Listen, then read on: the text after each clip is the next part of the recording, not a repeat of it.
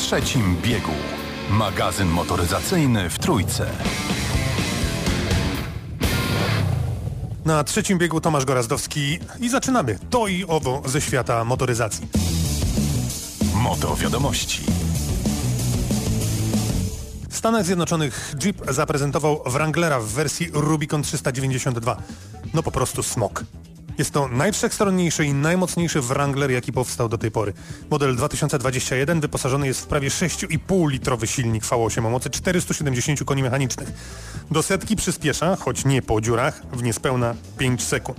Jeep Wrangler Rubicon 392 będzie samochodem seryjnym, ale chyba nie zobaczymy go w Europie. Za to w Stanach przewiduje, że będzie popularnym samochodem. Proszę się śpieszyć, bo fajne auta będą do kupienia a liczba ograniczona. No, tylko trzeba mieć sportowe zacięcie i około miliona dwustu tysięcy złotych w przeliczeniu w kieszeni. Lamborghini Huracan 100 pojawi się na drogach i torach całego świata już na wiosnę. Huracan 100 inspirowany jest wyścigowymi Lamborghini, które trzykrotnie z rzędu wygrywały 24-godzinny wyścig Daytona. Dlatego kosztuje tyle, ile kosztuje, ale wiadomo przynajmniej za co się płaci.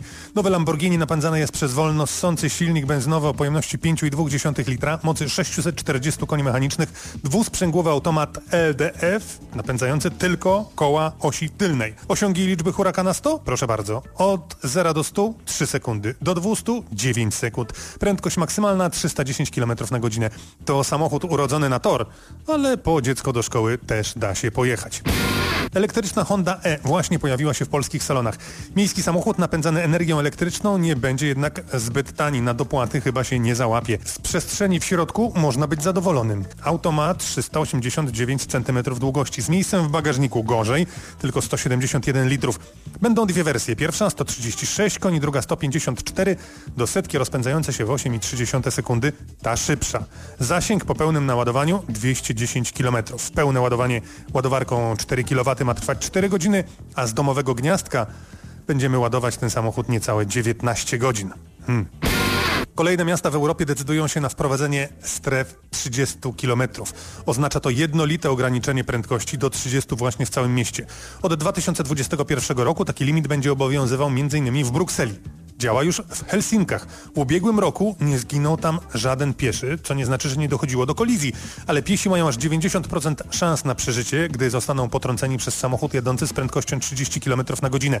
Jeżeli samochód jedzie z prędkością 50 km na godzinę, szanse maleją do 50%. Od 5 grudnia kierowcy będą mogli zostawić prawa jazdy w domu. Wszystko dzięki aplikacji M-Obywatel, która zastąpi fizyczny dokument. Warunkiem jest oczywiście korzystanie z aplikacji M-Obywatel, w której pojawi się nowa funkcja M-Prawo jazdy. To cyfrowy odpowiednik fizycznego dokumentu będzie honorowany przez policję.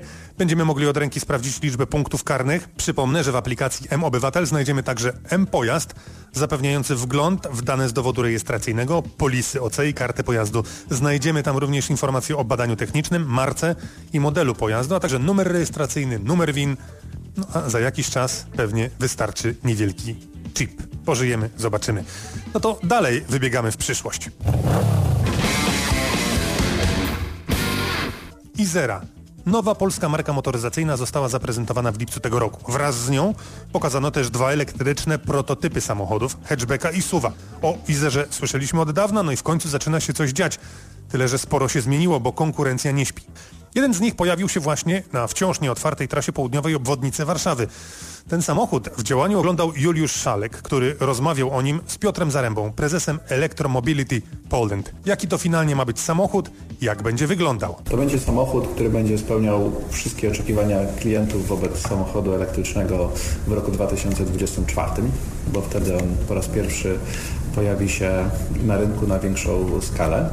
My rozpoczęliśmy projekt od dobrego sprawdzenia, czego oczekują klienci, jakiego zasięgu oczekują, jakich funkcjonalności w samochodzie oczekują e, i ten samochód wpisuje się w te oczekiwania. Będzie dobrze przyspieszał w okolicach 8 sekund do setki, będzie gwarantował zasięg do 400 km na jednym ładowaniu. W związku z tym, biorąc pod uwagę specyfikę samochodu elektrycznego, który będzie samochodem w pierwszej kolejności dla klienta świadomego, który też rozumie swoje nawyki, jak się porusza e, i co ten samochód e, mu umożliwia, on te wszystkie oczekiwania będzie spełniał. Ale Izera to nie tylko jedna wersja nadwoziowa, bo będzie ich więcej.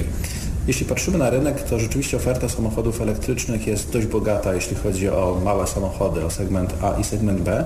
Brakuje trochę większych e, i przestronnych samochodów w segmencie D, bo już w droższych segmentach, w segmencie D, w segmencie E, te samochody elektryczne się pojawiają, a segment C, który jest segmentem najbardziej masowym, on jest trochę osierocony, jeśli chodzi o elektryki. I my byśmy chcieli właśnie ten segment zagospodarować, zaproponować trzy wersje nadwoziowe. Wersję hatchback, wersję kombi i samochód w wersji nadwoziowej SUV bo uważamy, że samochód elektryczny może być pierwszym podstawowym samochodem dla rodziny, może mieć duży bagażnik, może też oferować odpowiedni komfort i być nie tylko samochodem do dojazdów do pracy, ale też samochodem dla całej rodziny. O ile hatchbacki elektryczne już są, SUVy zaczynają się pojawiać, tak kombi jeszcze póki co nie ma. Chcemy być marką rodzinną, która trochę też zdemokratyzuje myślenie o samochodach elektrycznych, bo dzisiaj wiele osób chętnie by spróbowało elektryka, ale jak zagląda do katalogu i patrzy ile taki elektryk kosztuje, no to musi odłożyć te plany o zmianie samochodu na elektryczny na przyszłość. My nie mamy tego dylematu jak producenci samochodów spalinowych, czy obniżyć cenę elektryków, ale wtedy ryzykujemy, że trochę nam spadnie sprzedaż spalinowych, czy jednak trzymać tą cenę elektryków, żeby jeszcze przez kilka lat zarabiać na samochodach spalinowych. Więc możemy mieć agresywną politykę cenową, jeśli chodzi o samochody elektryczne i od początku nasze założenie jest takie, że ten nasz samochód w miesięcznym koszcie posiadania będzie tańszy od samochodu spalinowego tej samej klasy. 400 km zasięgu, dobre przyspieszenie, wygodne nadwozie przystronne i dostępność 2024 rok. Uruchomienie produkcji w roku 2023, pod koniec dostępność dla klientów od roku 2024. Ciekawe tylko, jak wtedy będą wyglądać inne samochody elektryczne. Czy te wartości, o jakich była mowa, będą jeszcze przystawać do rzeczywistości? Ale czy świat nam ucieknie, czy nie, przekonamy się za 3 lata. Ciekawe, czy Państwo wiedzą, nie aluminiowe puszki, nie gazety, a właśnie samochody są produktem konsumenckim przetwarzanym w największym stopniu. Co jest przetwarzane? Jak? Opowie dziennikarz Moto.pl Łukasz Kifer, który zajął się problemem. Dane statystyczne dotyczące recyklingu samochodów są szokujące, ale w pozytywnym stopniu. Producenci chwalą się, że używają dywaników albo materiałów do wykończenia wnętrza pochodzących z recyklingu, a tymczasem nie mówią o wiele ważniejszej sprawie. Do motoryzacji zawdzięczamy powszechne stosowanie recyklingu recyklingu. 95% wyprodukowanych samochodów po zakończeniu życia przechodzi ten proces. 84-86% wagi samochodu jest poddawane recyklingowi. Nie ma drugiego takiego produktu konsumenckiego na całym świecie. Proces masowego recyklingu samochodów trwa już prawie 80 lat i został opracowany mniej więcej w tym samym czasie co taśma produkcyjna, która zrewolucjonizowała produkcję masową. Oba procesy upowszechniła ta sama osoba, Henry Ford. To jemu zawdzięczamy współczesną produkcję masową i współczesny recykling recykling. Powstanie recyklingu zawdzięczamy nie dbałości o środowisko, ale względom ekonomicznym. Po prostu samochody są wykonane w większości ze stali, która bardzo łatwo poddaje się recyklingowi i jest on ekonomiczny. Ponowne przetworzenie tego materiału jest bardziej opłacalne